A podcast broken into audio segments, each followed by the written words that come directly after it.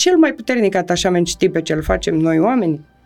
Pe gândurile noastre. Logic. Ce e karma, în primul rând? Cum o înțelegi și o percepi tu? La mine karma de ignoranță din viețile anterioare era cât casa și am ajuns la propriul Lavinia să nu mă mai pot mișca. Și am ajuns să pierd și simțurile pe care le aveam. Festarea... Cum ajungi de la a-ți dori la a crede cu adevărat ceea ce se întâmpla? Te dai din calea ta. Noi suntem singurii care stăm în calea noastră. Toți am venit aici să fim fericiți. Oamenii cu bani sunt... Care e primul cuvânt care ți-a venit în cap? Noi suntem creatorii propriei noastre realități, fie că ne place sau nu. Ne detașăm. Pentru fostul meu soț era oribil, deci aveam un râs prea colorat, prea tare, prea strident. Următoarea mea relație de după divorț, omul s-a îndrăgostit fix de râsul meu. Cred cu tărie că entuziasmul este forța care mișcă lumea, este cea mai puternică energie din lume. Astrolov cu Lavinia Badea, un podcast zunivers. Hello! Bun găsit, dragilor! Bine ne revedem! Îmi face o mare, mare plăcere să știu că sunteți aici și văd asta pentru că de fiecare dată ne conectăm frumos așa energetic și prin mesajele pe care le lăsați și prin mesajele pe care mi le dați în privat. De data aceasta o am lângă mine pe Monica Minescu, Mondana, cunoscută în lumea noastră, specialist în neuro-spiritualitate.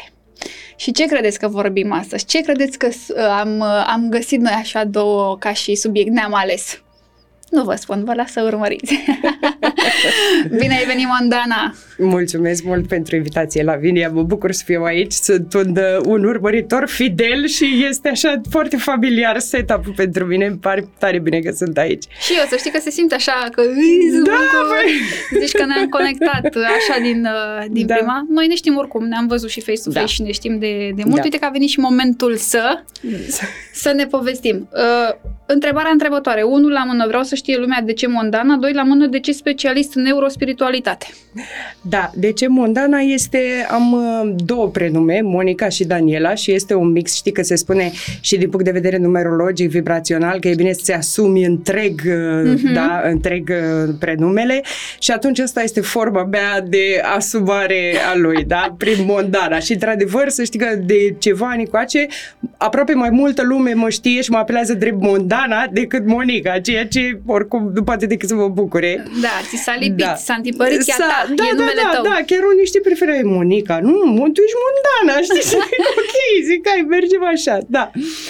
Și de ce specialist neurospiritualitate? Da. Pentru că ar fi în experiența asta de 20 de ani prin domeniul ăsta care s-a adunat, ar fi, ce să numesc mai întâi, că sunt psiholog, că sunt life coach, că sunt astrolog, numerolog, tarolog, neuroștiință, ce să pun mai întâi? Și atunci am făcut această sintagmă de specialist neurospiritualitate, care de altfel cred că este foarte actuală, pentru că trendul este cam ăsta, se cuplează un șaman cu un neurocercetător, scriu o carte, fac un proiect, pentru că și-au dat seama că într-adevăr trebuie să ne bucurăm că laboratoarele de neuroștiință ne oferă ocazia de a proba ceea ce noi din străbuni știam. Dar știi? Nu puteam dovedi. Și acum parcă și o parte din sceptici, știi, că te uiți așa către cei sunt dintr-un laborator de neuroștiință, zici, pentru ceea ce e bine, da. Că da, fiecare are aportul lui în lumea asta și atunci cu cât ne deschide mai mult și mai renunțăm la scepticismul ăsta, cu atât mai bine. De asta specialist neurospiritualitate și mai glumeam eu, știi, pe alocuri că sunt prieten profesionist. Pentru că îmi place întotdeauna ca relația să nu fie una între mine și clienții mei, să nu fie una scorțoasă sau să fie una în care, știi cum ne-am întâlnit noi acum, ieșim la o cafea și să se simtă fiecare liber, pentru că cred că doar atunci poți, știi, să legi cu adevărat o conexiune. Da, depinde de modul în care ești tu și cum pleacă energia de la tine și așa mai departe. Și cum a ajuns terapeutul, psihologul din tine să o ia pe calea astrologiei? Ce te-a îndreptat către zona asta? Măi, cred că eram deja îndreptată, știi, cumva, dar recunosc că o vreme, apropo de arhetipuri așa, știi, cum ajungi să-ți asumi întreaga putere, o vreme să știi că am negat, dar nu parțial. Cu astrele eram ok, știi, m-am luptat un pic cu partea de tarot să o accept, să mi-o asum, pe care o simțeam ca și chemare, dar știi cum se bate cu credințele, cu religia care ai crescut, nu ca și fost eu mare practicantă, știți? Credința Dumnezeu a fost și este în continuare, dar până mi-am dat voie să fie așa cum o simt eu și nu așa cum spunea cineva, a durat un pic. Deci cumva eram aia cu zodile de când eram adolescentă, știi? Ca să-ți spun drept. Dar... cum să spun, după psihologie, ok, eu sunt mare fan psihanaliză. La psihanaliză, maică ta e de vină, no matter what. Hai și taică tu puțin, asta e. Între timp, ce să vezi că am făcut un copil, știi? Și acum nu mai era că mama era de vină, eu eram mama, da? O poziție nu foarte confortabilă, dacă mă întrebi, pentru cineva care vede lucrurile așa din punct de vedere psihanalitic și cumva la orice comportament dificil, provocator de de când eram mică era, păi de-aia, că n-am făcut eu nu știu ce, de la momentul ăla, așa îmi funcționa capul, știi? Adică n-aveam ce să fac. Și în momentul în care m-am dus către astrologie, băi, mi-a luat acel sentiment de vină, cumva. De ce? Pentru că am înțeles că da, ok, poate să fie de la X comportamental meu YZ, dar sunt anumite lecții pe care venim hotărâți să le învățăm. Și ca să-ți dau un exemplu concret, și eu și fiica mea avem o lună în Capricorn. Acum, cum să zic, luna mea în Capricorn e ok, că eu știu, eu într-adevăr am avut o relație dificilă cu mama, respingerea maternă, bla, bla, bla. Păi, dar eu divinizam copilul ăsta al meu și zic, cum, de ce a venit mă nene cu luna în Capricorn? Cum, de unde, ce faci aici? Ai înțeles de ce. Și crește. Și eu văd pe răcușoara mea de acasă, da? Oh, și raculul în Capricorn. O poziție, da, frumos, ceva fin. Și eu văd pe răcușoara mea că vine să o iau în brațe. O dată, de două ori, de trei ori, de patru, la rând, da? La un moment dat mai ai treabă, nu știu, te duci la baie, te mănâncă ceva și spui și tu, măi mami, gata, la 30-a, la 40-a îmbrățișare la rând. Respingi. Păi da, nu mă iubești, nu știu. Zic, deci asta înseamnă să vii hotărât în viața asta să experimentezi respingerea maternă. Orice aș face eu, poți să te pup de 100 de ori. Dacă 101 oară nu te-am pupat, tot te-a respins mama ta. Foarte bine. Deci, asta spun că mie nu mi se pare că ele se contrazic și de asta și conceptul pe care eu l-am lansat și cu care lucrez este de astro-coaching. Pentru că pe de-o parte, e și mai ușor pentru oricare dintre noi în momentul în care, știi tu, fiind consultații și eu spun, uite mă, Lavinia, e posibil ca din plasamentul ăsta să fie așa, să fie așa. Eu zic, nu e neapărat, dar sunt niște adevăruri grele pe care nu mai trebuie să le spui tu. Ți le-a spus unul, e posibil din cauza acestei poziții să ți se întâmple chestia asta sau să simți treaba asta. Și atunci omul mai ușor spune, păi da, nu, că de fapt așa e, știi? E ca și cum, nu e vina mea, uite așa am venit și vine ușor să se deschidă, da? După care putem să lucrăm, să vedem, da, de unde, ce a încurajat totuși, ce a cimentat acest plasament, știi? Dar eu în început, te ajută să începi. De asta spun, mie, astrologia mi-a luat sentimentul ăla de vină. Asta a făcut... Te-ai eliberat, da, pe care, și cum să zic, pe care în terapie l-ai fi lucrat ani de zile ca să ți-l iei. Asta nu înseamnă că acum merg fluierând și nu mai este vinovat niciodată. Doamne ferește! Că nu are nimic cum. Nu există. Dar îmi aduc aminte și spun, stai un pic că nu e doar despre tine. A venit și fata asta cu niște lecții sau omul ăsta cu care am de-a face. Nu e treaba mea, zic eu, trebuie să-mi iau ce pot de aici și asta este, știi? Cam așa... și oferi ce poți. Da, și asta a fost jumătate din drum, știi, ca acceptare personală și ca acceptarea asta de a mă deschide către oameni și de a face consultații, asta a venit greu, să știi. A venit foarte, foarte greu, în sensul că, deși oamenii veneau către mine, eu întotdeauna îi trimiteam la cineva. Știi, stai că și eu pe cineva asta, nu putem, că vezi, ne cunoaștem, nu este. Și eu mai trebuie să fac un curs, foarte mulți ani am fost în partea asta, până când am ajuns și sper să avem timp astăzi să vorbim și despre tipurile de karmă. Sigur, da. La mine karma de ignoranță din viețile anterioare era cât casa și am ajuns la propriul Lavinia să nu mai pot mișca. Pentru că așa este, când nu-ți exersezi al șaselea simț. Hai să vorbim, dacă tot am abordat subiect, să aibă o logică, un sens pentru oameni, că fiecare își va lua o anumită informație. Noi vorbim la modul general acum cu, dacă simți tu nevoia, niște exemple din ce ai lucrat tu sau din propria experiență, dar țineți minte, la modul general nu înseamnă că le aveți pe toate sau că aveți două sau una aveți clar, dar să nu mergeți în zona asta de karma. Știi că lumea e cu karma. Nu e karma atât de... nasoală. Hai să vedem.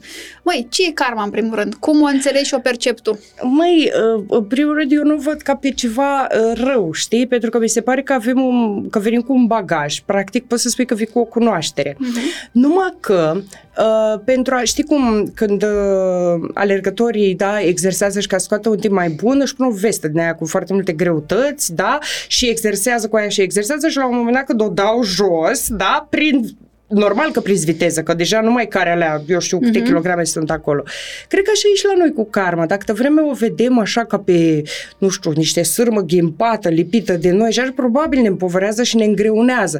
Dar în momentul în care vezi, stai puțin, că asta de fapt e cunoașterea mea, pot să deschid cărticica asta de aici, văd, a, ok, eu știu informația asta, de aici sentimentul pe care mulți dintre noi îl au atunci când învățăm că de fapt ne amintim, că nu e chiar o informație nouă, da? Și eu văd, a, deci nu am nevoie de ea, o pun aici. Asta e diferența între a arde karma, da, și a o sublima.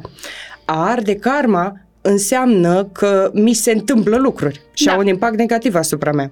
A o sublima eu înseamnă că în mod conștient întreprind niște acțiuni care depinde de la caz la caz, nu sunt pentru toți aceleași, care mă eliberează de acest bagaj.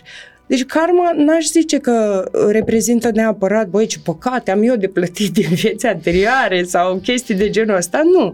Reprezintă bagajul cu care vin, dar bagaj și de cunoștințe și oportunitatea mea de a aduce cunoașterea din alte vieți, de a o manifesta și în viața asta, știi? Că practic așa o eliberezi, îi dai drumul în lume, nu? Și îți înveți lecțiile. E bagajul meu de lecții. Uite, tura asta am venit, poate am fost un războinic în viețile anterioare și vin tura asta să învăț smerenia sau să îi învăț pe ceilalți cum, băi, nu e că, uite, eu am fost războinic, nu e treabă, zău, adică înțeleg cum și poți vorbesc pe limba lor, da? Pentru că eu înțeleg, mi-aduc aminte și știu cum te poate fura treaba asta cu războiul, dar stai să-ți explic și partea cealaltă. Cam asta este din punctul meu de vedere, din înțelegerea mea, îți dai seama. Iar ca tipuri de karmă, știi, că sunt din, nu știu, dacă ești privind la modul general, așa, poți să ai karmă de agresivitate, de atașament sau de ignoranță, da? Însă, ceea ce este important este că fiecare dintre ele se poate sublima. Și aici, în funcție de astrogramă, da, ne uităm și vedem. Uite, ok, ai o karmă de agresivitate foarte pronunțată. Foarte bine, s-a întâmplat. Asta e. Ce să facem? Să fie primit vorba aia. Ne uităm la Marte să vedem exact, știi, ce s-a întâmplat pe acolo, iar pentru sublimare ne uităm la prietenul lui, la fratele lui mai mare, la Pluto, da?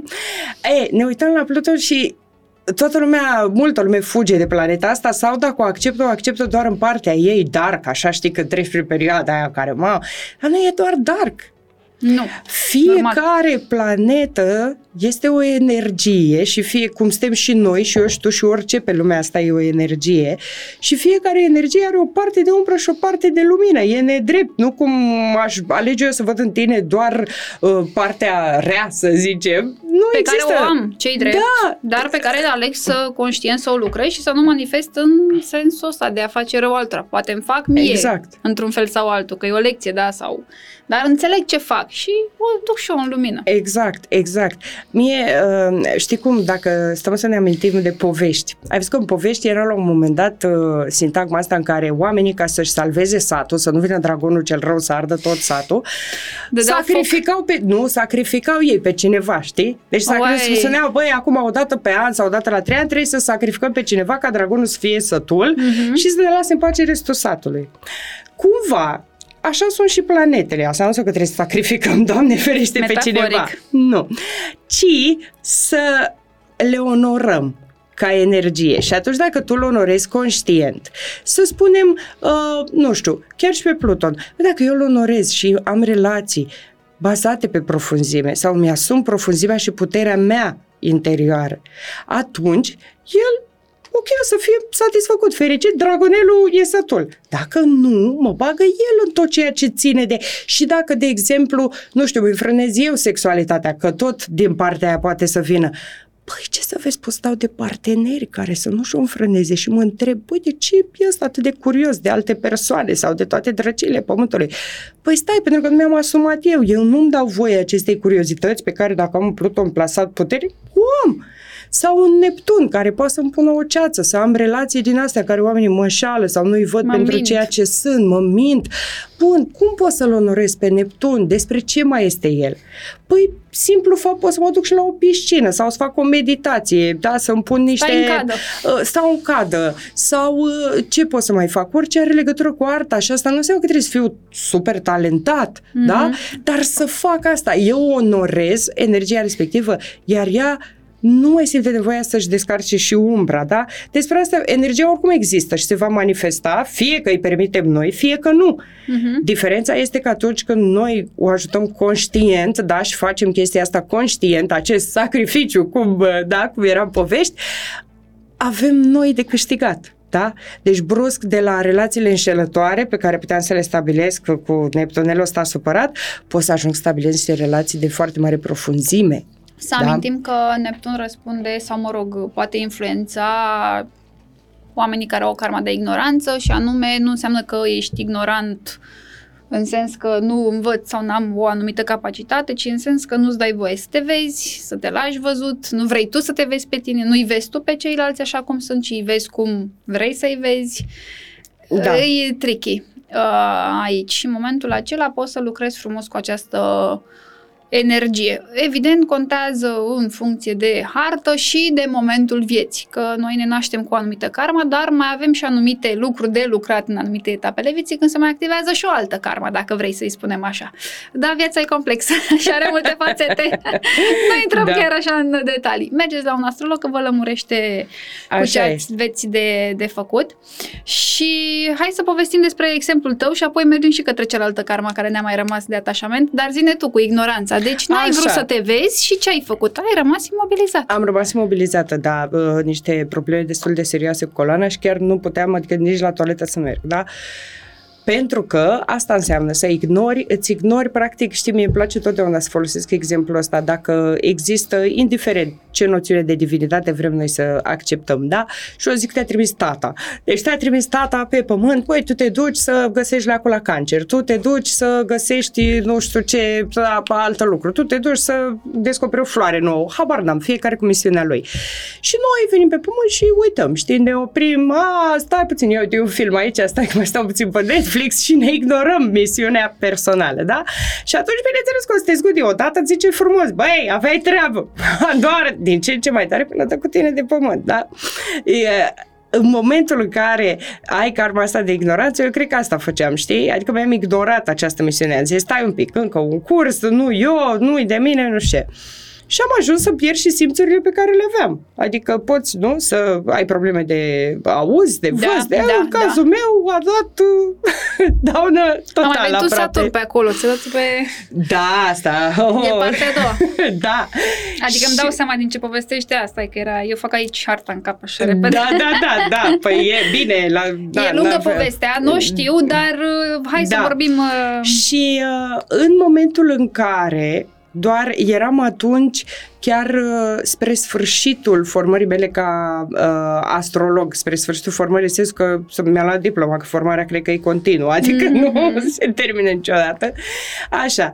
Și am acceptat ca idee, știi, am spus eu în mine, băi, bine, am înțeles, uite, o să fac consultații. Și am scăpat de cuțit, stau aici în fața ta, eu n-am făcut nimic, știi, deși...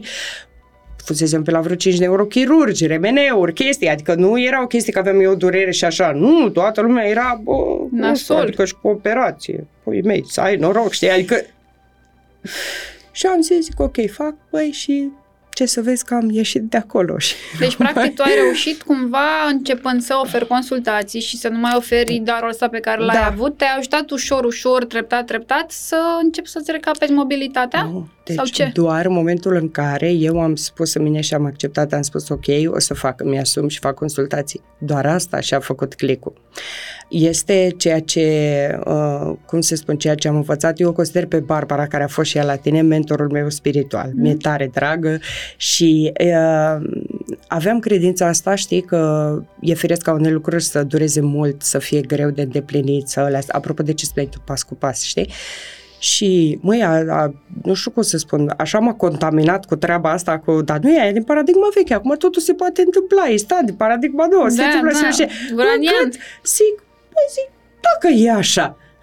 Nu știu, dar dacă e așa, știi? Și cam așa am luat-o. Și ce să vezi, chiar așa e. Adică se pot întâmpla lucruri și la minut. Însă, din perspectivă psihologică, să știi, credința asta cu e greu, dar e firesc să-mi ia mult și să trebuiască să muncesc din greu și așa, este un răspuns la traumă. Da. Adică în momentul în care eu am fost obișnuit, fie când eram eu micuț, fie prin viață, așa, la un moment dat, am fost obișnuit ca lucrurile să fie grele, ca eu să trebuiască să muncesc mult pentru ele sau cei din familia mea, o iau ca pe o credință limitativă, da? Cum spunem noi. Convingerea asta de moștrămuși. Exact. Pe vremea lor era greu, că vin din războaie, vin din foamete. Pe vremea noastră nu pot să zic, Doamne, acum mergem prin drum și găsim joburi, bani. Dar nu mai există acel greu, adică mai mișcăm și noi lucrurile, mai facem și noi chestii. Dar să știi că se poate și chiar așa. Mie nu odată mi s-a întâmplat să primesc, nu știu, să spun, băi, gata, nu, eu trebuie să câștig mai mult, eu vreau să câștig mai mulți bani. Și vreau să spun că n-am făcut nimic, adică nici nu am căutat, nici primeam telefon, auzi, nu vrei să, da? Adică chiar se poate. Da, trebuie să miști și tu în sensul de a mișca lucruri din tine, de a vindeca lucrurile din tine și mai ales de a crede că se poate. Aici este, de fapt, știi, manifestarea. Și cum ajungi de la a-ți dori la a crede cu adevărat și așa se întâmpla? Te dai din calea ta. E singurul lucru. Dacă stăm să ne gândim, noi suntem singurii care stăm în calea noastră. Prin ce? Prin felul în care eu îmi vorbesc mie. Discursul la interior este absolut cel mai important lucru care există. Și, în primul rând, trebuie să ne dăm seama cu vocea cui seamănă. În momentul în care ai un critic interior foarte puternic, te întreb, a cui e vocea asta de fapt? A cui e? Sau ce răspuns la traumă e? Știi? Da, ce... e vocea unuia dintre cei care te-au crescut de cele mai multe ori, da? Și să stai seama cui e și să vindeci lucrurile astea. Și atunci tot ce trebuie să faci este să te dai din calea ta. Pentru că de ce nu îndrăznim să credem că e posibil? Pentru că ne este teamă să nu fim dezamăgiți dacă eu cred și nu se întâmplă. Așa și... mai încerc așa e, știi? Dar de cele mai multe ori asta e, pentru că atunci când ai fost dezamăgit de foarte multe ori, ajungi să te păzești de chestia asta. Păi dacă eu cred că e greu și e nașpa tot timpul, sunt păzit, că viața nu o să mă surprindă, știi? Și practic, cum funcționează? Noi primim mai mult din ceea ce simțim deja. Dacă am 9 lucruri care merg execrabil în viață, dar am unul care merge bine, te încarci de acolo. Ideea ar fi ca eu să mă focusez pe ăla 1, fără a mă judeca, păi da, nu, ești un ignorant, adică nu se poate și alea 9, dar fii și tu responsabil. Măi, nu, mă concentrez pe recunoștința pe care am, că am lucrul ăsta care merge bine și universul îmi va da mai multe lucruri pentru care să fiu recunoscător. Mă concentrez pe astea 9, îmi va da mai multe lucruri pentru care să mă simt așa, da? Uh-huh. Cam asta. Și dacă ne uităm, știi cum e, încep să te uiți la cei din jur, că e mai ușor de observat și după aia zici, bine, am observat, se aplică ce au spus fetele astea acolo în podcast, dar dacă se aplică la ceilalți, la mama, la bunicul, la iubitul, la asta, la mine, da, că presupunând prin absurd s-ar aplica, cum ar putea fi? Că trebuie să îndrăznești să te întrebi, știi? Asta este, nu e comod, dar este foarte, ieșim foarte în câștig, știi? Păi da, că te duci către sine, către autenticitate. Da. Și la partea de karma de atașament? La karma de atașament, în primul rând, nu, știi că fiecare când spune atașament se gândește automat la ceva. Aia ce de persoane nu întreabă. Sau altceva care mă întreabă, normal că sunt, dar sunt lucrurile mele. Atașamentul e același. Fie că vorbim de persoane, fie că vorbim de, bunuri. Cum să zic, de bunuri, dar cel mai puternic atașament, știi pe ce îl facem noi oamenii? Pe gândurile noastre. Logic. Tocmai de asta ne e greu să renunțăm la niște idei, știi? Pentru că noi am investit acolo punem cea mai multă energie, nu? Când stăm noi și gândește că o pui conștient și o pui și în subconștient ce se gândește și rotițele merg acolo. Mi-am setat un scop, domne! Da, și atunci acolo renunțăm. Cel mai greu. Și de ce nu e bun atașamentul ăsta? Pentru că energia este făcută să circule. Orice lucru, putem să luăm orice exemplu. Ai o casă, nu lași energia să circule, nu aerisești, când ai intrat acolo ești... miroase urât, e prăfuit, e nasol. O mâncare o lași, o plantă, nimic nu merge dacă nu lași energia să circule. Absolut nimic. Și atunci cum am putea crede că noi poate să funcționeze ceva dacă nu lăsăm energia să circule și vrem să stea fiecare gând și fiecare materie și fiecare persoană la locul ei? Se împute treaba. Știi, cam ăsta ar fi cel mai... În momentul în care mie îmi place foarte tare, sunt un om al metaforelor și așa. În momentul în care am început să lucrez cu adevărat karma de atașament, vreau să spun, curgea apa în baie ca la balamuc. Că atașament, da, la mine pe emoții vechi, pe nu știu ce, apa emoție și curgea și eu mă uitam, pentru că mă prinsesem de schimb, mă uitam, n-ai decât să curgi, să vezi și renovezi toată casa, ceea ce am și făcut, știi? Adică, zic, ce mă bucur, ce tare curge, zic, înseamnă că merge, știi? Sunt în flow, e în spor, curge, e în spor. Da, știi, chiar dacă era, de seama aș fi putut și vecinii. Am o vecină care și acum zice, păi zice, nu îmi vine să credești, fata asta râdea și cât era, să-și stea pe acolo apa și asta. Păi zic, și acum dacă m-aș fi apucat să plâng, zic, credeți că se oprea? Tu la fel curgea, zic, măcar... Stai! Deci faptul că plătești cea mai mare întreținere dintr-un bloc întreg...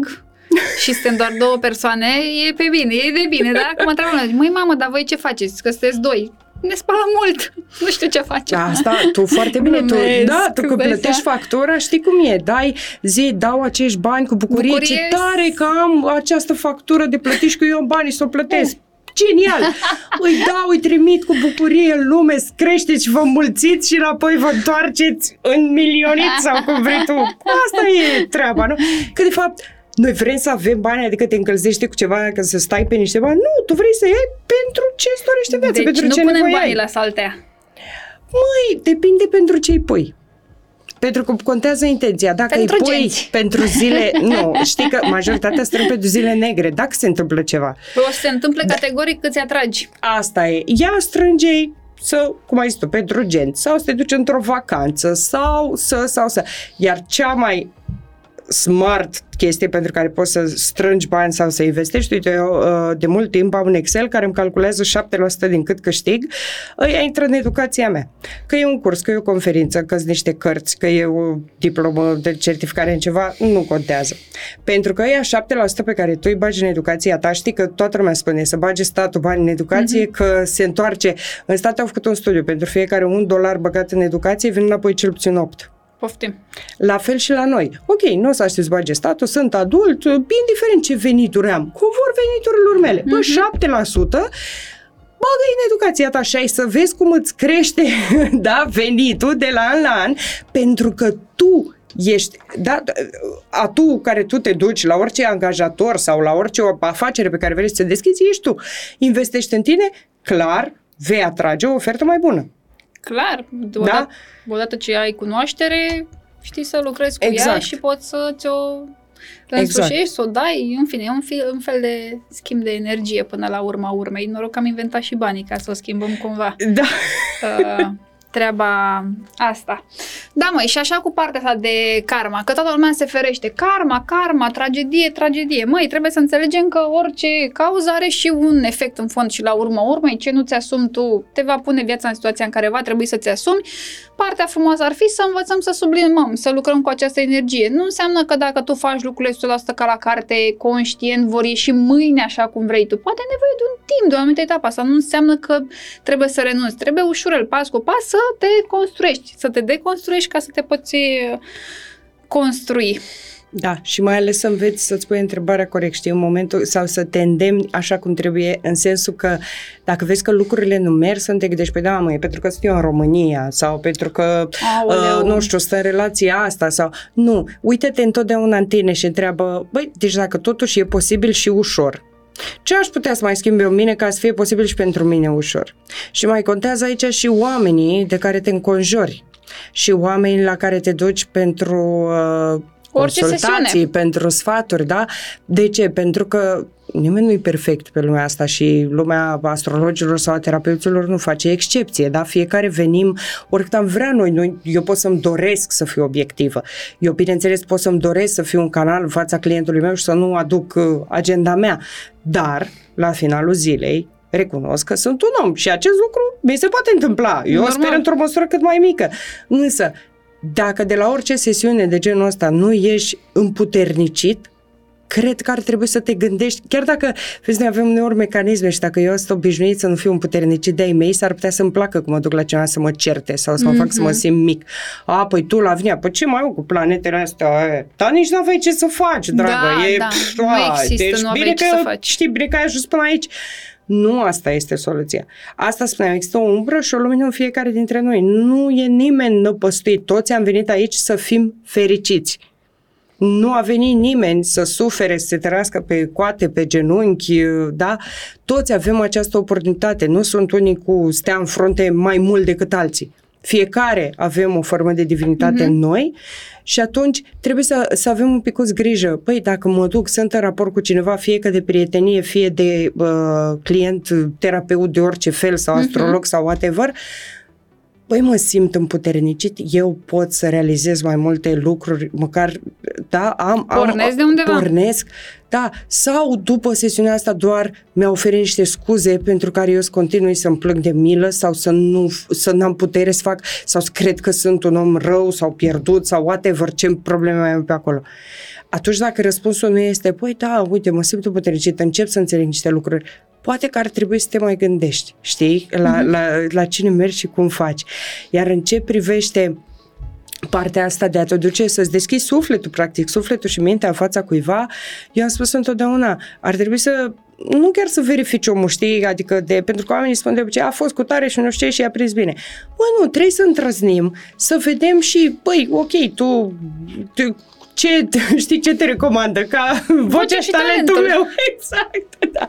Ce? Bun, pe de parte ce te recomandă? Și o altă întrebare foarte importantă, care merge și la psihoterapeut, și la astrolog, și la cine vrei tu. Tu când ai fost ultima dată în rolul de client? Pentru că în momentul în care lucrezi cu oamenii, trebuie să ai grijă, știi, ca cum n-am făcut duș când eram eu mică și zic, păi nu mai am nevoie la Lavinia, că eu am făcut odată. Dacă răspunsul ăsta e clasic, l-am auzit de foarte multe ori. Eu am făcut acum 10 ani, dacă n-am lucrat, dar stai puțin. Te încarște, eu am terapeut, am astrologul meu, am omul meu cu reiki, adică constant învăț, curăț, acumulez, dau, exact, cum să nu? Că așa e normal, pentru că așa cum ai o igienă corpului și ești conștient că mergi cu el prin lume, se murdărește, ne trebuie și o igienă emoțională. Însă s-a vorbit foarte mult despre inteligența emoțională, mai puțin despre igiena emoțională, că tu poți să fii inteligent emoțional, dar ai nevoie să curiți și lucrurile astea. Și vezi, uite care e treaba aici, că uite, mi-o ridice așa un pic la fileu, e precum treaba asta cu compasiunea. Ok, poți să ai compasiune și poți duce și în cultul salvatorului. Bă, da, dacă n-ai pentru tine, cum poți să susții că ai pentru alții? E adevărat. Adică asta e o întrebare așa super mega de bază. Cum zici tu cu igiena asta, ok, tu ai fost client, tu te duci la astrolog, tu te duci la psiholog, chiar dacă tu ești și psiholog și astrolog, că e o vorbă în lumea asta noastră, psihologul are psiholog, astrologul astrolog, medicul are medic, că nu se poate trata cum nici eu nu mă pot trata. Logic, familia mea se duce la astrolog, nu le ridic eu hărți că sunt fatalistă și aolo, tragedie și așa mai departe, adică contează foarte mult și lucrurile astea. Susțin ce zici, rezonez și oricum mi-am povestit de foarte multe ori că eu așa sunt, așa fac, acum cine rezonează, rezonează. Dar mai e o chestie foarte interesantă. Ai văzut că noi de multe ori mergem la oameni să aflăm anumite... Adică noi mergem și pentru că rezonăm. Da. Cum ziceai tu, dacă eu nu mă simt împuternicit și am fost copilul acertat, mă voi duce la un om, un terapeut, whatever, să-mi zică, normal, nu făceai tu la fel, adică nu e... Păi ce, dacă n-ai schimbat în 3 săptămâni, ce crezi, că mai schimb mâine? Adică pe principiul ăsta rămâi acolo, dar... ți-l atrage, adică e în tine partea asta, vrea să iasă la suprafață, ai făcut un mic pas de a deschide o ușă, dar n-ai intrat cu totul. Poate ai nevoie să te mai uiți un pic la hotărâre sau la dorința de a schimba cu adevărat, pentru că rezistența este a ta, nu este altuia. E adevărat, zici foarte bine. Într-adevăr ne ducem la cei care rezonăm și dacă nu suntem pregătiți să ieșim din cercul vicios, atunci vom alege cum ai zis. Dar să știi că chiar și așa, ca să preîntâmpi chestia asta, vezi, de asta neuro-spiritualitate și nu doar neuro, pentru că mie în momentul în care îmi vine omul în cabinet îmi dau seama, băi, către ce limbaj îi place mai mult, îl pierd sau îl câștig dacă vorbesc mai mult din partea neuroștiinței. Dacă ai de face cu un sceptic, clar, îl iei pe acolo și după aia îi spui, și știi că veni vorba, neuroștiința și că respirația e cea mai importantă, că uite cu mitocondriile, cu nu știu ce să vezi că uite și spiritualitatea zice același lucru. Adică îi faci întâlnirea. Dacă e pe partea cealaltă, ok, hai să mergem de la spiritualitate, că poate nu îi place. Ce neuroștiința asta, bol și tot asta, las cum era din pătrân și așa.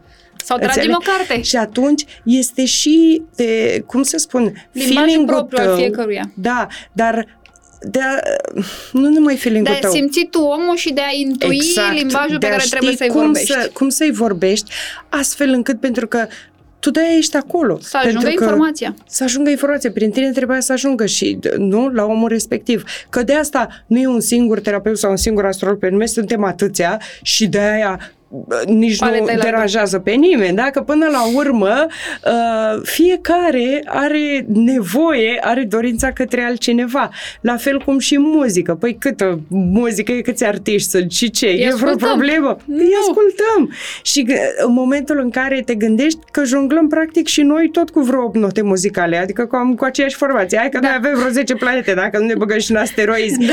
Da? Și cumva muzica iese altfel, pentru că punem fiecare dintre noi, potrivit. Ceva-ul ăla. Da. Da, e important, dar asta, în general, partea asta de feeling, de chimie, de intuiție, cred că, în astrologie cel puțin, este esențială. Uite, eu, de exemplu, în consultație nu folosesc limbaj astrologic. Nu există să-l folosesc. Eu îi livrez clar omului informația. Mă întreabă orice, dar nu stau să-i spun, vezi că ai Saturn peste Soare și squadratează Uranusul din 8 care e în conjuncție cu nu știu de ce. Da, așa este. Știi? Nu. Așa este. Nici eu nu folosesc, dar vezi că mi s-a întâmplat să am clienți, nu știu, fie astrologi la început sau care sunt foarte pasionați de domeniul ăsta și cunosc și atunci întreb, știi, cam din primele minute întreb care e nivelul, care cum nu știu, ca să știu cum vorbesc, știi? Adică vrei să știi și mai este o treabă, să știi, chiar și cei care nu știu cumva înțeleg altfel? Nu că înțeleg altfel. Îi ajută un pic, altfel se gândesc că s-a uitat asta la mine și eu știu ce i s-a părut și de-aia îmi zice așa, știi, sau cea. Au tendința, în momentul în care le spui, măi, există matematică, așa, sunt oameni pe care îi ajută treaba asta. Nu, uite, pentru că e Mercur aici, nu știu ce, de-aia... Aș vrea scrisoarea. Da, știi? Și atunci, deci cine... Pentru că îmi dau seama că îi interesează și că îi ajută, că mă întreabă, cine spune acolo că din cauza cui mie e greu să mă concentrez sau nu știu ce, știi?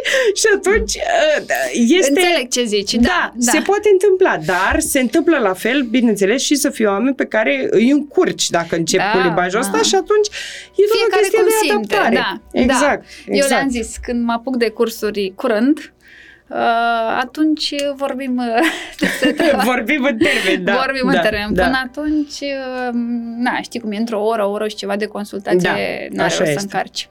Da, mă rog, asta e chestie de fiecare în parte. Și apropo, am lămurit-o și cu partea asta de astrologi fataliști, că există și fataliști, dar există și partea de nu vreau să-mi dau voie, încă opun rezistență schimbării. Și asta, odată ce simți, poate primești informația acum și îți dai seama că o faci, mai puneți întrebări, că a ajuns informația și, uite, se poate calibra altfel. Da, sau poți să iei cumva de la coadă la cap, știi, să spui, băi, ok, dar stai puțin, că până la urmă poate pe omul nu-l încurcă. Și anume le trebuie, dar ce îți dorești să obții sau ce...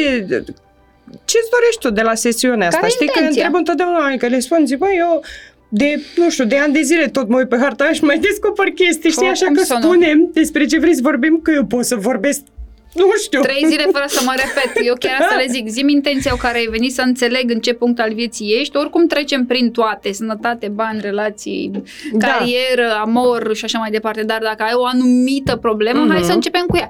Partea foarte mișto este că eu cu aia încep.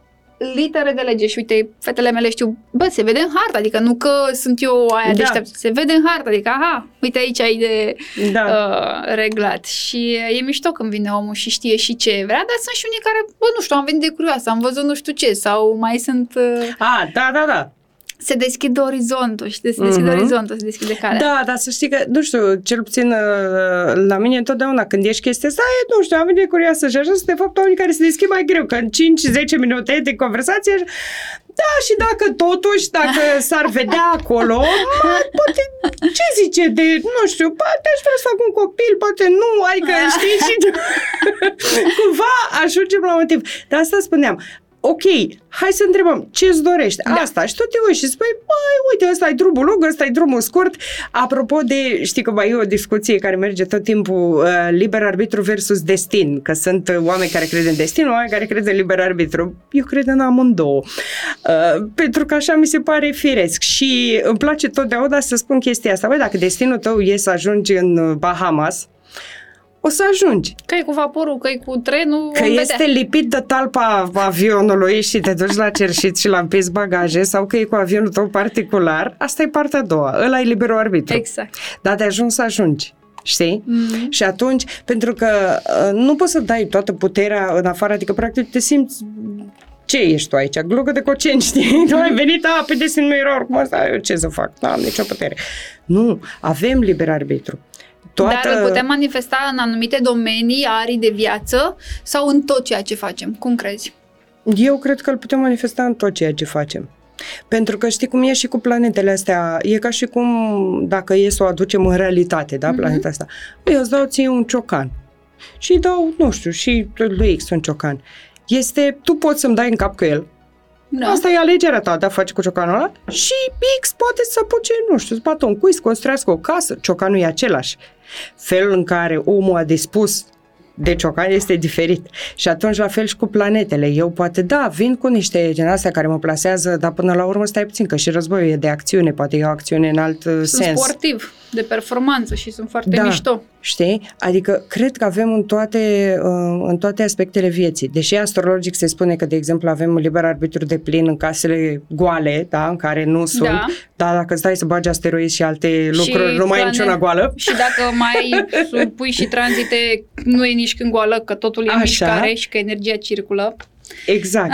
Și atunci, da, cred că avem liber arbitru în toate, pentru că de asta sunt și hărți celebre, foarte apropiate, dacă nu aproape identice, de oameni care, cum era, Charlie Chaplin avea o hartă asemănătoare cu cine? Cu Hitler sau cu Stalin sau cu cineva, nu știu, cineva pe acolo. Deci diferență de la cer la pământ, corect? Nu scuți, hărți foarte asemănătoare, da. Exact. Despre asta e vorba și de aia că noi ne întrebăm, păi nu e mă, că astrologia nu e pentru că, uite, cu tare și cu tare se născuți în aceeași zi, n-au nicio legătură. Da, tocmai de asta există liber arbitru, ce să vezi, știi? Cumva o legătură există și... Categoric. E pe transgenerațional și se vede. Nu e numai pe asta. Există o carte, o trilogie, de altfel genială, Înțelepciunea psihopatului se numește. Care spune acolo, o știi, da? Știu. Și e scrisă de un psihoterapeut în colaborare cu un fost luptător de la forțele speciale. Și ăla spune în carte exact așa. Există o asemănare foarte mare între psihopați, sociopați și oamenii de succes din orice domeniu vrei tu. Care este diferența? La psihopați, sociopați, da, probleme patologice, potențiometrul este blocat, adică stă doar pe valoare maximă, pe când la ăștia care sunt de succes, ei se duc acolo cât pac să reușesc așa, pe care se întorc la valori normale. Adică eu pot să, cum să spun, să am un comportament... Exact, să am un comportament, niște calități care poate seamănă, da, niște trăsături de comportament ce seamănă cu patologiile astea, dar eu pot să mă întorc din ele. Nu rămâi în blocaje de astea, nu rămâi acolo într-o obsesie, exact, într-o... Exact. Și atunci, da, cred că avem liber arbitru de plin și cred că, cum se spune, e firesc, pentru că suntem divinitatea care se manifestă pe sine într-un infinit de feluri. Cum să n-avem? Ce frumos! Parte din noi Dumnezeu și infinitul. Exact! Cum să n-avem? Energetic. Foarte fain. Apropo de partea asta de alegeri, păi cum ne detașăm, mă? Deci eu trebuie să întreb pe toată lumea. Cum ne detașăm? Evident, mai ales pe planul ăsta amoros. Nu neapărat doar ca discuție din punct de vedere karmic, că am amintit-o. În general, cum ne detașăm? Cred că fiecare în felul lui. Și cred că asta o putem vedea tot în... Știi de ce spun asta? Pentru că întotdeauna vine, depinde pe cine întrebi, poate să vină cu sentiment de vină. Dar ce ai, dragă? Dar eu imediat, deci mi-am băgat picioarele, ia uite, da? Dar asta diferă de la persoană la persoană. Acum, steliumul în casa 8-a care îți vorbește aici de față se detașează când... Cum să zic, dar ars tot, trebuie să consume tot. Și acum, sigur, o bucată din viața mea, când nu mi-am asumat treaba asta, eram, dar de ce trebuie, mă? Dar de ce? Pentru că asta e profunzimea, da, când e toată lumea bună acolo, în casa 8, asta vrea. Păi tu din aia evoluezi, din aia te transformi. Ăsta e adevărul meu.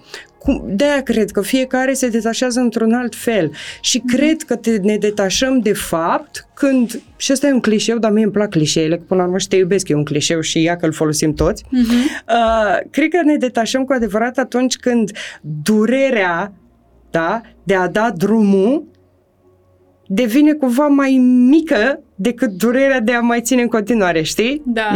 E chestia asta. Trebuie să ajungi la nivelul ăsta. Ce să-i faci? Asta e. Și pentru că tu poți să te convingi motivația, disciplina, chestii, să spui, băi, am dat drumul acum. Dar nu contează de fapt ce se întâmplă în planul fizic.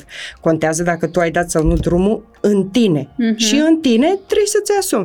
Da, mă, este o chestie, relația asta toxică sau în jobul ăsta care nu mai îmi place sau eu știu, deci am făcut un atașament. Și toată lumea, uite, o să râdă ăștia de mine, iar m-am întors ca fraiera sau nu știu. Băi, îți asumi. Da, frate, eu asta vreau, hai că o să văd eu unde mă duce. Până la urmă, tot eu strâng bucățile mele, nu vine nimeni să le strângă. Chiar dacă zic unii, iar o să fiu acolo la Lavinia, lângă tine, când o să plângi, când o să plângi. Măi, da, dar până la urmă te duci acasă, tot eu rămân și tot eu mă pun la loc, așa că asta este, știi? Și cred că în momentul în care îți dai voie și nu te mai condamni, că nu te detașezi la fel ca Maricica Exolescu, da, veșnică, cred că cumva... Păi, hai să vezi că îți vine mai ușor, că spui, ok, deci nu mă mai învinovățesc, nu mă mai cer, că nu mă detașez repede. Pot să fac când vreau eu? E interesant. Da, te mai eliberezi puțin. Exact. Cred eu că partea asta de detașare sau, mă rog, se poate duce mai ușor în momentul când dobândești cunoașterea de sine. Adică când ai acea capacitate de a-ți înțelege tiparele și modul în care gândești, te comporți, simți. Dar asta e de casa 8-a, cum avem noi vorba în astrologie, sau cel puțin eu când aud ceva zic că e de casa 8-a. Adică te duci atât de mult în profunzime, te vezi acolo pe fundul lacului, stând de unul singur, plângându-ți de milă. Ăla e momentul la T0, dar de acolo în jos nu unde să te mai duci. Adică... vezi, ești optimistă. Eu în vremea mea de pesimist spuneam că poți să putrezezi și inventezi un nou fund. Nu că neapărat trebuie să iei în sus. Deci nu, dacă vorbim de fatalism, suntem acasă. Nu, vorbesc de suferința atât de profundă pe care nici nu o poți descrie în cuvinte, dar vine și momentul în care înțelegi că, mai jos n-am cum să mă duc. Adică n-ai cum să te mai întorci în relație, ceva s-a întâmplat atât de tragic încât... nu mai e cale de întors și ăla e un moment T0, știi, despre asta mă gândesc, că nu vorbesc de pesimism. Da, nu, am glumit, îți dai seama. Negativism, știi? Și cred că abia atunci, cu adevărat, vei putea înțelege cine ești, cu slăbiciuni, cu vulnerabilități, cu calități. Și ăla e momentul când te cațeri ușor, ușor sau începi să dai ușor din mânuțe să te ridici. Da, stau și mă întreb, oare e atât de important să înțelegem cine suntem? Eu cred că da. Că dacă nu știi tu cine ești și nu ești în partea de self-awareness, cine ești? Păi de ce să funcționăm prin tipare? Mie mi se pare că este mai important să mă accept și să mă iubesc așa cum sunt. Păi te accepti, dar ca să te accepti trebuie să te înțelegi. Ce accepti dacă nu înțelegi cine ești? Din oamenii pe care îi iubești sau pe care i-ai iubit vreodată, i-ai înțeles pe toți, știi cum funcționează? Nu, sau ți-a întâmplat? Momentul potrivit. Poți să înțeleg în ani după. De multe ori ai revelat, știi, după asta 10 ani. Ia uite-mă de ce s-a întâmplat. Da, dar înțelegi, accepti, dar înțelegi baza fundației pe zona aia de mama măsii n-am înțeles, dar am nevoie să accept și am nevoie în timp, în an să mă eliberez. Da, pot să înțeleg și avem și eu cumva nevoia asta de a înțelege. Păi ești de casa 8-a. Da, de a înțelege, de a cunoaște, dar... Cred că asta a venit și, nu știu, odată cu fii mea, dar nu cu nașterea ei, ci acum că e mai mare și ne luptăm, ne batem cap în cap, că asta e, intrăm în adolescență. Și să știi că nu pot să o înțeleg tot timpul, dar pot să o iubesc. Și mi-am dat seama că și la mine este cumva, știi cum e care e ucigașul manifestării, că tu trebuie să te întrebi cum? Da? Eu îmi doresc o mașină roșie, copilul își dorește o mașină roșie de Crăciun și el o primește pentru că nu se gândește dacă au mai extra și tax sub bani, dacă o mai avea la magazin pe stoc, dacă nu o fi trafic, dacă mai ajunge Moș Crăciun, dacă există, nu interesează cum. A bătut de picior, a lăsat dorința univers, eu vreau o mașină roșie și de cel mai multe ori o primește. Noi cum ucidem manifestarea? Aș vrea, nu știu, să ajung în vacanță nu știu unde, să am un iubit nu știu de care, să am un job nu știu de care, dar cum să obțin eu toate astea? Pac, a murit, nu-i treaba ta cum. Deci nu e treaba ta acum. Și la fel și aici, știi? Adică să ceri? Adică nu, adică să ceri, să crezi că meriți. Asta este, știi? Am un prieten foarte bun, e maestru Feng Shui, care mi-a spus așa, și e o singură coadă în univers la îndeplinire dorințe și suntem toți la ea unul după altul. Problema e că de fiecare dată la o îndoială care apare în tine, așa știi în capul tău de te întrebi, da, cum, da, oare merit eu? Ieși din... Mai aveai două persoane și ajungeai și ți se întâmplă dorința. Ieși din rând și pac, de la capăt. Asta nu înseamnă să nu avem nicio îndoială, dar înseamnă să ții conștient gândul când a apărut și să spui, alo, tați un pic, reveniți la bază, merit? Da! Mulțumesc că m-ai întrebat, uite, chiar mi-a dat seama, da, pe discursul interior. Și atunci de asta zic și cu partea asta. O fi important să ne înțelegem, dar eu sincer nu cred că o să pot să mă înțeleg vreodată pe deplin. Sunt anumite lucruri, momente și decizii care sunt complet nejustificate chiar și în fața mea. Adică îmi dau seama, ar trebui să faci cu partea cealaltă. Da, mă, dar poate spune instinctul. Adică tu ai o bază acolo. Să știi că mi-am luat și băbârnace bază. Nu o să vin aici să zic, mie de fiecare dată intuiția a zis sau peste câțiva ani am descoperit să nu știu. Nu, uite, pe unele, nu știu, poate le-am înțeles eu. Dar cumva cred că lecția mea cea mai mare a fost ca în egală măsură și o întrebare foarte faină în coaching în general, care este așa, ok, și dacă ar veni persoana pe care tu o iubești cel mai mult pe lume și ți-ar spune că e situația ta, ce ai spune să fac? M-am folosit de întrebarea asta ani de zile, bineînțeles că tu era la copil și atunci m-am gândit, zic, stai puțin, zic, eu îmi permis să nu mă iubesc în atâtea situații, zic, pe asta i-am și zis că îi zic tot timpul, zic, mamă, n-ai ce să faci pe lumea asta, o să te țip, o să le certăm, o să fiu supărată pe tine, dar niciodată nu pot, n-ai ce să faci să nu te mai iubesc. Sau să nu fiu maică ta. Și atunci, de ce nu-mi zic asta și mie? Pentru că nu mi-a zis-o nimeni. Bă, bine, foarte bine, și nu e cazul să mă zic eu. Păi normal că te iubești prin ea. Ok, și asta nu mai contează dacă mă înțeleg, dacă nu mă înțeleg, dacă nu știu de ce am făcut ce am făcut. Da, asta e vinul cu aceștia. Știi? Că de fapt de asta avem nevoie toți. Să avem măcar o persoană care ne acceptă care să ne țină spatele, frate, care să te simți că da, bă, aici sunt eu safe. Că despre asta e vorba și toate formele de terapie. Nu e că de cele mai multe ori oricum clientul vorbește, tu asculți. Bă, dar cum asculți? Și pui două întrebări care, mamă, de ce? Nu e nimeni tare, totul ești tare. Da. Eu zic că sunt portar, că deschid ușa omului spre el. Atâta sunt. Meseria mea e ușier. Știi? Deci asta fac. Nu, pentru că vezi, nu trebuie să picăm nici în capcane din astea și în momentul în care lucrez cu oamenii, poate să sune frumos. Mamă, Lavinia, ești cea mai tare, ești genială, ești... Stai puțin, păi mulțumesc, dar să știi că tu ai făcut treaba asta, adică felicită-te pe tine, să înveți omul ăla, nu să-l faci dependent de tine. Cum a făcut Snoop Dogg, mulțumesc mie că am reușit să fiu aici, că eu am depus munca și chiar așa e, am râs când am văzut mesajul, dar chiar așa e. Băi, dar mie trebuie să mulțumesc, eu am depus efort să învăț, eu am depus energie, timp, bani, n-am ieșit la cafele, la întâlniri, whatever, ce am făcut să ajung unde sunt, prin ce mi-am dorit și propus. Întotdeauna ar trebui să ne vedem noi pe noi și să ne mulțumim nouă pentru ceea ce facem. Zi-mi așa, e Mondana liberă în lumea asta mare? Da, dacă e un lucru, asta e liberă. Deci, liberă de angajamente. Nu știu, cred că ești liber când îți dai tu libertate, știi? Că altfel poți să-mi pui și eu tot felul de cătușe pe aici, pe colea, dar da, cred că sunt liberă pentru că mă simt liberă. Da, ești liberă să fii autentică? Asta e una, Doamne, zici că mi-ai citit gândurile, dar eu întotdeauna asta spun. Eu spun că pot să iert pe cineva pentru orice, pentru momente de prostie, pentru momente de răutate. Bă, dacă câtă vreme ești autentic, adică să simți, eu știu, e feeling-ul ăla că ce îngoșești și încăpușești, că tu ăsta ești, adică a venit din tine. Ok, poate m-ai rănit, dar pui mei, adică nu ne prefacem, știi, ești pe bune. Păi atunci suntem bine. Și cred că toți dintre noi putem ierta mai ușor câtă vreme omul e autentic. Nu înseamnă că trebuie să fie perfect. Păi nu există. Dar arată-mi, lasă-mă să simt că ești autentic. Dar cred că nu pot să simt eu dacă nu simți tu, știi? Adică dacă nu ești tu conectat cu tine, n-ai cum să le arăți altora, că nu e lumina stinsă, știi? Și atunci te uiți în ochii omului, vezi, ești acolo, vezi, n-ai ce să faci, că n-a aprins el lumina în el, da? Deci nu toată lumea este autentică, nu este autentică pentru că are o mască. Unii sunt autentici că nu au aprins lumina în interior și n-ai de unde. Scăpați de karma de ignoranță, vă rugăm.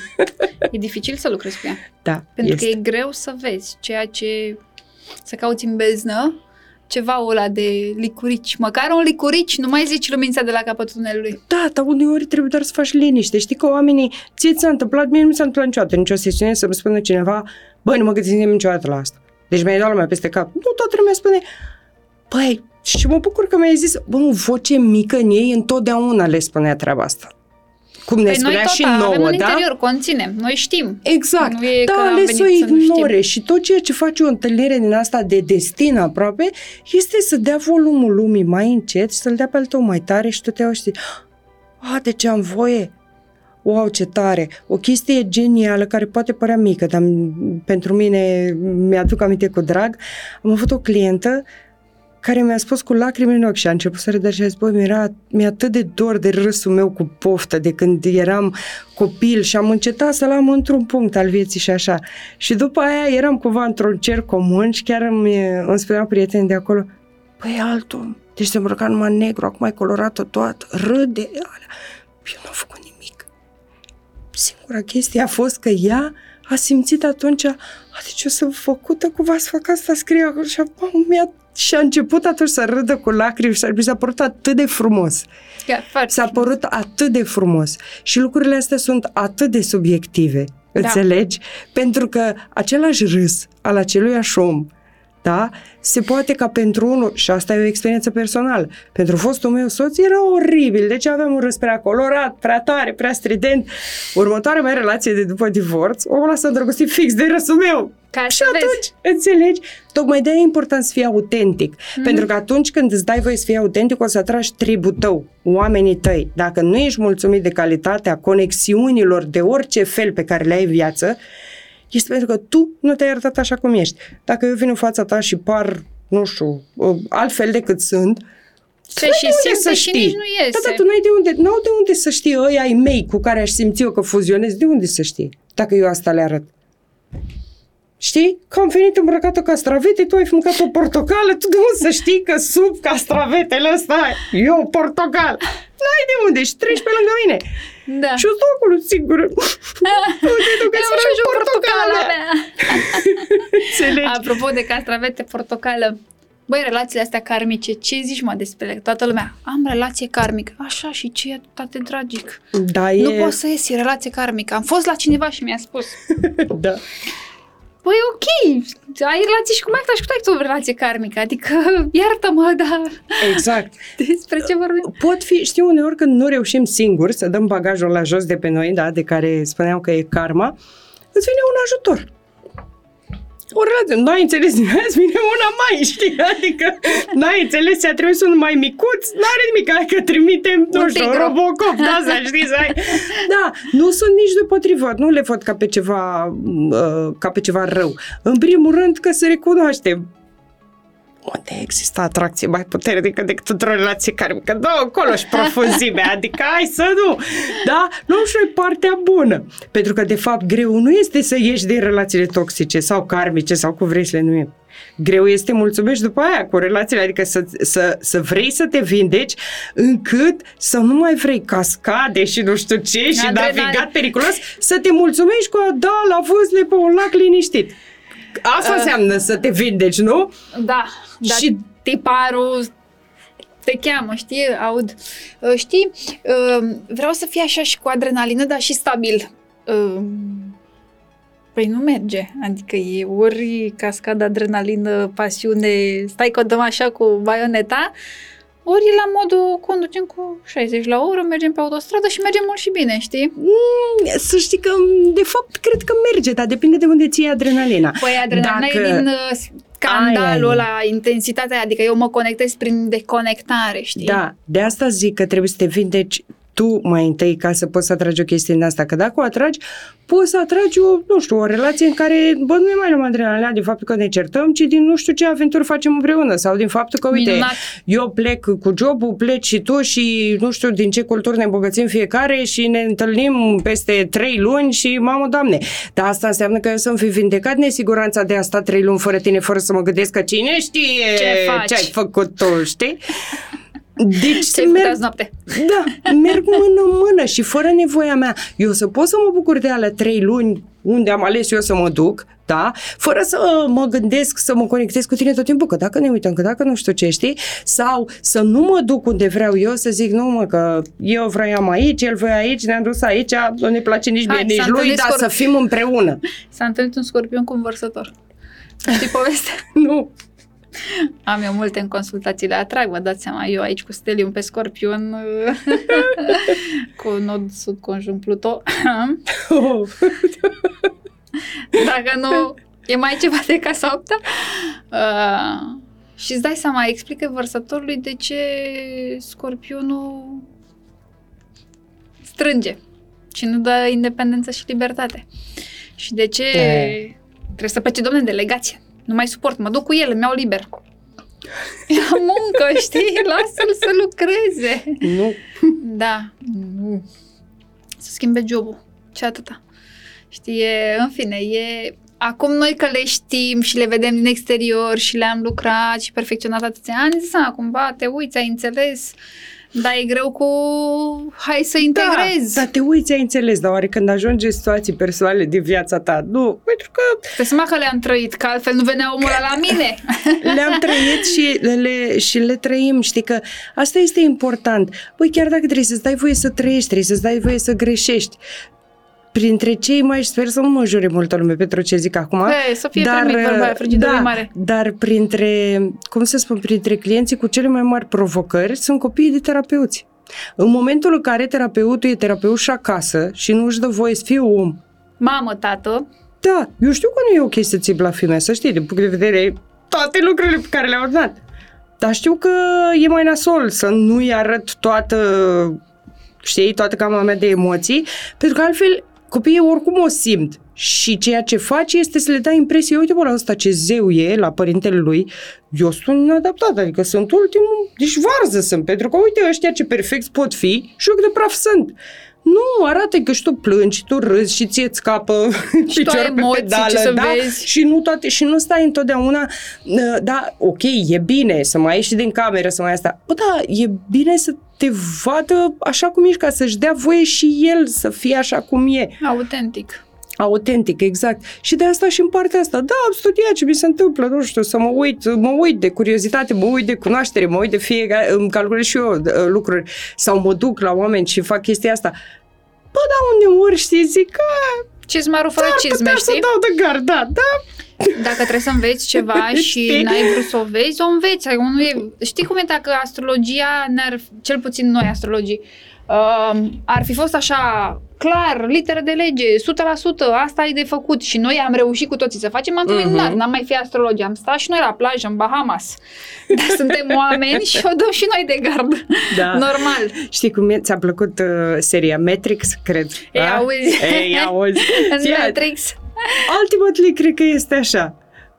Îl mai țin minte pe ăla care i-a trădat și spune, bă, știu că e un fake, dar vreau să uit tot și să poți mână friptura. A, tot i-a trebuit. Înțelegi? Asta a vrut.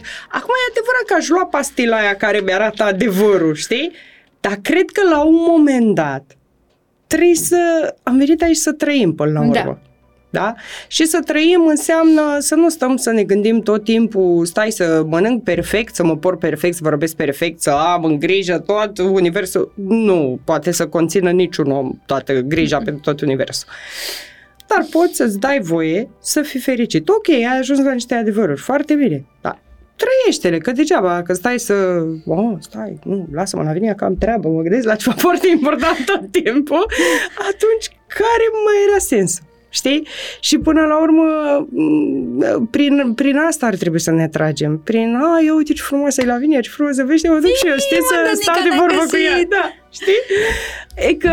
Chiar dacă de multe ori poate nu rezonăm pe anumite idei, nu contează, sale tale, sale mele, lecțiile mele, o să te sun eu într-o zi, auzi, Mondana, cum ziceai că e cu treaba aia, că știi, mie mi se părea că e altfel sau invers. Că se întâmplă în viață, știi, primești informația, o înmagazinezi și la un moment dat, mi-a zis mie, știi? Și se leagă altfel. Da, E foarte important, da, pentru că noi luăm programe unii de la alții fără să vrem. De-aia, dacă știi cum e, și chiar și în ceea ce privește banii, că oamenii se gândesc doar a credințe, nu, și situația financiară tot de asta depinde. De iubire. Deci, de iubire și de ceea ce crezi tu. Sunt atât de multe blocaje pe partea asta de care nici nu suntem conștienți, încât tu zici, păi, dar normal că vreau să câștig, dar ce-o stâmpit, adică cine n-ar vrea să câștige? Bă, ăștia că le la bani mărunți, știi? Și uite, lasez așa, o provocare scurtă. Continuăm propoziția asta, toți cei care ne ascultă. Oamenii cu bani sunt? Care e primul cuvânt care ți-a venit în cap? Fericiți! Foarte bine! Ești bine, dar îți dai seama că acasă e multă lume care a zis, sunt cum? A, ipocriți, nu știu ce, aeriți. Deci, păi și atunci știi cine te ascultă tot timpul? Tu. Mintea ta te ascultă. Și eu zic, ce ai zis? Cu oamenii cu bani sunt fițoși, sunt cei, cum ai zis? Stai liniștit că te țin eu departe de bani, nu-i problemă, noi nu o să ajungem așa niciodată. Noi eu cu eu, creierul meu cu mine. Noi nu o să ajungem așa niciodată, fițoși sau ce ți-ai mai zis tu acolo. Ei, aia este o credință limitativă, da? Un început. Că oamenii, știi, mereu spun, nu, și dau exemplu ăsta și în cursuri și... care, nu, nasol, bă, e rău, nu, trebuie să-i facem ceva, să fie mai prejos cu ceva, știi? Exact, ca să ne simțim noi, știi, mai lasă că sunt mici. Bine. Da. Nu, oamenii cu bani sunt fericiți. Eu așa cred, așa-mi imaginez, păi, asta lucrez. Asta este cât important. Cât am, cât n-am, fac rost, adică la mine nu există cât n-am, nu, când n-am fac rost. Exact. Când a fost valul ăsta de scumpiri, mă știu acum cât timp, ți-mi minte că vorbeam cu bunica mea și cu o prietenă. Și îmi zice, păi tu o să se scumpească toate și tu știi și vezi ce faci, ce de-astea. Și eu am zis, dar și cum mi-a ieșit porumbelul așa? Crește și salarii. Și am zis, n-are nimic, o să crească și mie veniturile, care e problema? Și eu, păi unde, ce? Nu mi-a zis nimic, dar precis așa o să se întâmple, cum ar putea să fie altfel, știi? Și ce să vezi, chiar așa s-a întâmplat, adică... Normal că... Da, știi? De asta noi suntem creatorii propriei noastre realități, fie că ne place sau nu, și asta înseamnă că deopotrivă am creat și lucrurile plăcute nouă și cele mai puțin plăcute nouă. Mm-hmm. Și nu este o chestie de vină și de a arăta cu degetul, e o chestie de putere. Păi dacă eu sunt responsabil, înseamnă că pot să fac și chestia asta. Sau uite cum se vorbește mult de somatizare, da? Că s-au toți scris cărți și nu știu. Foarte bine, dar tot somatizăm. Bă, dar ce să vezi, reversul acestei somatizări este vindecarea. Păi dacă eu am somatizat și din cauza, nu știu, uite, a ceea ce am gândit eu, da, coloana, mă dor genunchii, mă doare stomacul, am un ulcer. Păi nu înseamnă că tot eu pot să mă și vindec. De ce îmi permit să cred că pot să somatizez, că pot să-mi fac rău și da, nu am voie să cred că pot să mă și vindec? Uh-huh. Care-i diferența? Că e același lucru. Mintea mea are un impact asupra corpului meu.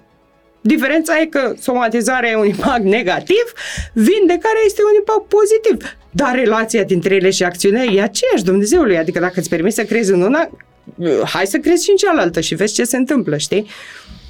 Da, suntem creatorii propriilor gânduri, gândurile creează realitatea, realitatea creează viața și așa mai departe. De-aia discursul interior este afurisit de important, știi? Iar... Da, chestia asta cu zi de care îți spuneam cu să continuați propoziția cu oamenii cu bani sunt, o fac de obicei în cursuri și imaginez așa o sală plină de oameni și toată lumea, exact cum ai zis și tu, știi? Și da, păi despre asta pentru că, da, iarăși și chestia asta este important. Ok, facem și sesiuni 1-1, dar să știi că înveți foarte mult și din cursuri. În momentul în care te conectezi, îți găsești o comunitate, pentru că de ce să nu recunoaștem? Ne-am sălbăticit un pic. Adică ne dăm voie să ne conectăm cu cineva din capătul ălalt al lumii, că vezi, Doamne, acolo rezonezi tu bine, dar știi cum e, dacă vrei să salvezi lumea, începe cu familia ta, adică... Mergem pe transgenerațional. Exact, știi, iau mai de acasă. Mă întristează că aud de foarte multe ori, nu că eu m-am vindecat și am tăiat orice legătură cu mama, băi, stai puțin, cine te-a învățat, stai un pic. Nu-i bine. Că excepție câteva cazuri din alea grave în care au existat, eu știu ce, abuzuri și patologii, păi nu, stai puțin cu adică te-ai vindecat și ți-ai tăiat rădăcinile, ce?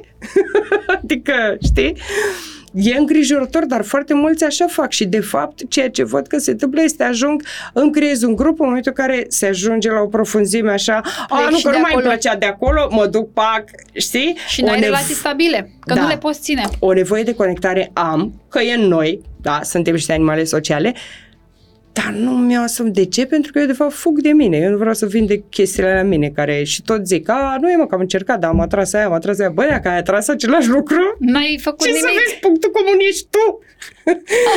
E al dracului de incomod. Și nu-i place nimănui, come on. Adică, da? Nici mie nu-mi place. Da, la un moment dat, știi cum e, vorba românească, îți spune unul că ești beat, îți spun doi, te duci, te culci, mai vezi tu mâine dimineața, adică știi ce ai făcut, că n-avem, trebuie să scoatem la capăt, dar asta înseamnă să fii creatorul propriei tale realități, uneori înseamnă și să-ți asumi, te pui un pic, plânge pumne acolo și zici, bine, eu eram, să văd ce pot să fac, să schimb, da, știi, nu e comod mereu. Nu e, dar așa evoluăm în fond și la urma urmei, că de multe ori cu binele nu merge, știi? Când e prea liniște, prea cald, nu vrem să ieșim din zona de confort. Poate nu ne punem întrebările astea cu profunzime de fiecare dată. Ideal așa e, dar viața ne-a demonstrat că... Cred că nu ni le punem, mă rog, ți-am spus, în momentul în care avem un trecut traumatic, ăla e un răspuns la traumă, că de altfel dacă întâlnești oameni care sunt happy, joy, joy pe bune, nu doar de fațadă, acolo o să vezi că, să vină ușor, adică le pare normal, știi? Se pare normal, însă e de navigat prin toată chestia asta, pentru că, de fapt, mai ales cu cât acces la informație avem acum, observ că oamenii se încarcă foarte mult cu informație și după aia pică într-o formă de depresie din asta, că uite, o vezi și la copii care au acces la informație de, Doamne, cât mai mult față de cât aveam noi, că noi începeam să căutăm, da. Știi? Și pici într-un fel de depresie din asta care e știută și în marketing, de exemplu, că atunci când ai foarte multe opțiuni, îți bași picioarele, nu mai cumperi nimic, da, că te obosește. La fel și cu toată informația asta. Măi, ok, am fost la X cursuri și ce fac cu ele? Ce fac? Cât am vindecat din mine sau ce produc? Aici, nu că sunt fan Excel, nu sunt neapărat și nu știu, sunt un om de profil uman, dar în momentul în care am făcut un curs, dar am trecut acolo, cât am dat pe ăsta? Nu știu, 5.000, 10.000, cât o fi dat pe el? Foarte bine, de ce l-am făcut? Am obținut, uite, formarea de astrolog. Am deschis Excel în momentul în care eu, din ceea ce ofer oamenilor mai departe, mi-am acoperit financiar acel curs, atunci mă duc către următor. De ce? Asta trece și peste. Toți avem un impostor în noi, sindromul impostorului, n-are cum, că e 5% prezent, că e 50, n-are cum, tot acolo e. Asta mă îndeamnă pe mine să trec peste și să nu zic că încă nu sunt pregătită, știi, să fac, să dau drumul, da? Și totodată să nu pic în capcana aia, dar tot face, da? Deci cumva le îmbin, asta înseamnă să îmbin materialul cu partea spirituală. Pentru că altfel... Tot în tine apare acest sentiment de frustrare, știi, nu trebuie să vină nimeni. Ok, poate ai bani și îți permiți să faci câte cursuri vrei tu. Nu e despre asta.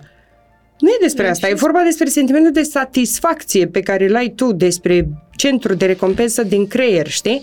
Și legat de asta, pentru că am văzut nevoia asta, chiar am lansat tot împreună cu Barbara pe Școala de Științe Spirituale un curs care se numește Vocație, Entuziasm și Motivație. Vem, poți să-i zici vrem așa, știi că unul nu vrea. Măi, cum să faci? Deci cum să faci? De asta zic, să îți găsești vocația să ții, eu cred, de entuziasm, îmi doresc să-l fac viral în lumea asta, dacă e un lucru pe care aș vrea să-l văd la toată lumea, entuziasm, pentru orice. Și motivația, da?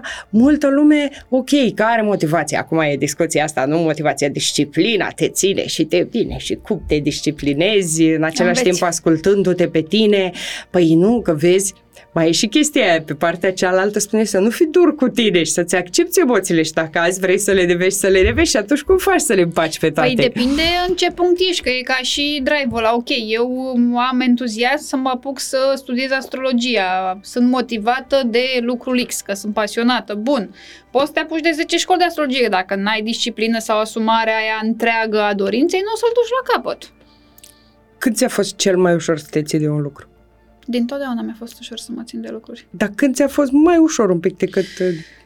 Uite, când m-am conectat cu treaba asta de astrologie. Când mi-am dat voie să mă conectez în profunzime cu ea. De ce? Ce ai simțit? că sunt acasă, am simțit că fac niciun efort. Deci cumva când suntem mai entuziasmați un pic de ceva, nu cumva, nici nu trebuie să-ți propui să fii disciplinat, că te duci că îți place. Și atunci, da, dacă îți dai voie să fii entuziasmat, ai șanse să-ți găsești și vocația cu și siguranță. Să fii disciplinat. Crezi că vine mână în mână? Cam asta observ. Și de asta am și făcut acest curs, pentru că eu, de exemplu, pot să fiu în anumite aspecte ale vieții mele, pot să spui că sunt cel mai indisciplinat om care există și în altele mă duc și nu sunt. Vezi că mult din viața mea am avut tendința să spun aia, păi ales tușoare. Până când mi-am adunat așa, știu, un trip de oameni pe care îi respect și iubesc, care zic, Doamne, n-aș putea niciodată să fac. Ei, alea sunt skill-urile tale. Exact. Și atunci nu pe alea trebuie să merg. Păi da, pentru că vorbim de vocație, dar vorbim la modul general, dacă ai de făcut ceva anume, un curs care vine prin job, de exemplu, acolo ai nevoie să depui un pic de disciplină, deși poate nu vrei să-l faci, te trimite șeful, bă, îl faci în locul meu, sau te duci în delegația XY că e, nu știu, e nevoie la job.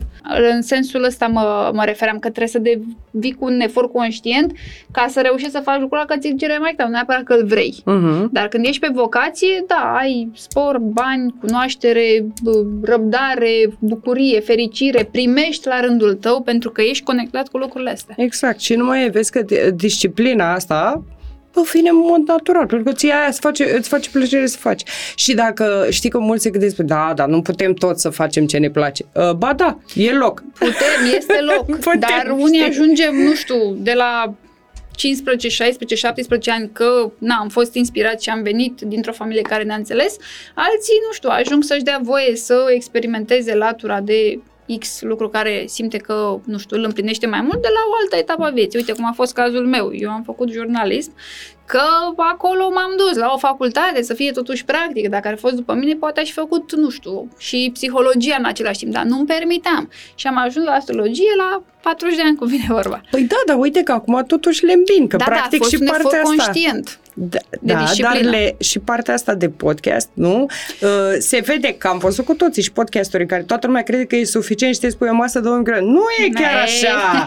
Nu e chiar așa, că trebuie să știi să duci o discuție, să o conduci, să fie într-un fel acolo ca să prindă omul. Da. Și atunci vezi că de fapt nici drumul ăla ca jurnalist n-a fost afine în completare. Nimic exact. În viață nu e întâmplător. Asta ziceam, că ai lecții de învățat, că ai zis tu că de ce să nu poți? Păi că ai niște lecții de învățat, adică drumul nu e pentru toți la fel de drept. Important e să se ajungă la partea aia de vocație și asta e minunat. Da, Doamne ajută pentru toată lumea. Exact, dar în momentul în care ne permitem să simțim acest entuziasm, cred că și în acțiunile alea, știți, găsești ceva. Îți trimite universul oamenii potriviți la momentul potrivit să faci. Și asta, și eu zic, ok, m-a trimis la chitară, da, nu prea îmi place, nu știu, dar găsesc ceva care să-mi placă în treaba aia, știi? Sau folosesc mișcarea degetului în a fi web design data viitoare, domne, mișc mouse-ul mai bine, glumim, dar orice chestie cât de neînsemnată ar apărea, te poate conduce într-o adică pe drumul tău oricum ajungi, cum cei tu, bă, destinul, nu ți-l schimbi, poți să faci ce vrei, dar uneori, uite, e așa. Uite așa. Da, exact. Și nu încheiem cu așa, dar zi-ne despre curs mai mult. Eu cred cu tărie că entuziasmul este forța care mișcă lumea, este cea mai puternică energie din lume, pentru că văd asta, nu? De-aia și la un talent show, dacă te uiți, de ce avem piele de găină, da? Mai ceva ca la un concert, pentru că omul ăla cântă atunci în audițiile alea, da? Când e prima lui șansă pe scenă, cu entuziasm. Am cam mulți ani la astfel de emisiuni. Aveam nu știu, norocul sau inspirați sau ceva, să fiu în sală de foarte multe ori. Și țin minte, când nu lucram, mă uitam la televizor așa și mă întrebam, Doamne, cât de fericiți trebuie să fie oamenii ăștia că pot și au șansa să, nu știu, meargă, să cânte, să danseze, să expună ceva ce e în ei. Și viața m-a dus atât de mult, îmi plăcea și atât de mult îmi doream încât am ajuns să lucrez acolo. Pur și simplu s-au legat lucrurile, nu m-am gândit niciodată că aș putea să lucrez acolo. Eram pe alt domeniu, în fine. Dar da, când ai partea asta de... Exact. Se mișcă altfel. Exact, pentru că uite-te dacă să te uiți pe înregistrare și să vezi cu fața ta ce s-a întâmplat. Când doar ți-ai adus aminte de momentele alea, te-ai luminat și mai mult. Și așa se întâmplă. Și când suntem în prezența unei persoane care își manifestă entuziasmul către ceva, chiar dacă e ceva ce nu ne place, nu e vorba de asta. E vorba că este energia care mișcă lumea și pe care, din nou, în momentul în care nu ne mai dă voie să o simțim, este de o teamă. Pentru că poate mi s-a spus, știi, când eram, nu mai râde că proastă, aia te entuziasmezi repede, a, să vezi ce țeapă dă și ce iar ți-o iei și iar ți-o asta. Și am învățat să ne stingem lumina încet, încet. Și îmi doresc foarte tare să aprind lumina. Feedback-ul meu cel mai bun la sfârșitul unei sesiuni 1-la-1 sau al unui curs este licărul din ochii oamenilor. Bă, dacă e un pic, măcar un grad acolo, 2, mai mult decât era la început, este cel mai bun feedback pe care l-am. Uh-huh. Da? Dacă să-ți dai voie să zâmbești, bucuri din bucurie, se va naște mai multă bucurie, din tristețe se va naște mai multă tristețe. Și entuziasmul este clar o bucurie. De ce vrei tu să fii entuziasmat? Mergem... Mă, ce planetă ai, mă, în foc? Ce ai tu acolo? Ia zi aici. Da, este... Am și acolo, am un steliu și zăgetător, așa, sunt justițiar rublător. Păi, asta... E... A, da, bravo, săgetător, ai zis, zic și eu. Stai că am venit de acasă. Da, așa, două steliumuri bine puse acolo, bine plasate. E... Da. Da, mă, rest o hărtăgolajă, săracă, doamne. Păi dacă ai umplut două chestii, păi asta zic, așa, eu spun că harta mea are două baruri care stau ăștia la băut, știi, unii stau la băut în casa 8 și unii între 11 și 12, asta, două, ce baruri sunt astea? Ieftin! Exact, da. Rău de tot! Da. Și atunci, da, asta îmi doresc, să ajut oamenii să se entuziasmeze, să-și pună în valoare toate cele lucruri pe care le-au învățat la toate cursurile și se gândesc, dar ce să fac cu ele? Uite, mai vin la un curs și după aia dă drumul lume la informație ca să scăpăm și de karma de ignoranță și de atașament, de idei vechi și de toate cele. Da, mi se pare foarte important și mai ales că o să fie un curs, vreau să fac, cum să spun, să mulțumesc pe toată lumea. Mie, ca trainer, că sunt și asta, ce să fac, mă ocup... și cu a studia principiile învățării adulte și așa, știi? Și este foarte important, fiecare are mecanismul lui. Pe unul satisface că se duce el online, intră și face în ritmul lui, altul are nevoie de energia asta. Și atunci o să avem variante pentru toată lumea. Și doar online, nu ne băgăm în seamă decât pe un grup pe WhatsApp și să ne întâlnim o dată fizic și varianta în care ne conectăm pe Zoom, că poate ești în altă parte, ori să fie variante pentru fiecare. Ca... Și la curs, și la sală, exact, eventual. Da, știi, să nu simtă nimeni. Într-adevăr, entuziasmul, da, îl ridici mai mult într-o sală, pentru clar. Că se activează, se adună energia tuturor. Dar, având o experiență deja, eu încă dinainte de pandemie livram și cursuri online, deci s-au adunat câțiva ani, pot să-ți spun că se poate face treaba asta și online, nu doar prin anumite tehnici, dar se poate face în momentul în care cine o face crede că se poate face. Da, normal. Știi? Da. Credeți că puteți să reușiți. Mă lipsiți-vă de la Mondana, cu entuziasmul, cu energia ei, cu un săgetător aici care vi le ridică la fileu, înțelept de altfel. Mulțumesc mult că ai venit și că ne-ai dat din informațiile pe care le ai. Sigur ne mai găsim și altă dată, că prea o să stăm mergem la barul din casa 8 sau la 12, unde, că trebuie să bem ceva acum. Bem suc ceva. Da, și eu mă bucur tare mult și mi-a făcut mare plăcere. Mulțumim frumos, mulțumim frumos. Comentarii, dacă aveți, vă răspunde și Mondana, vă răspund și eu. Ne găsiți pe Instagram, ne tăguim, ne găsim. Vă pupăm, seara faină! Zunivers Podcasts.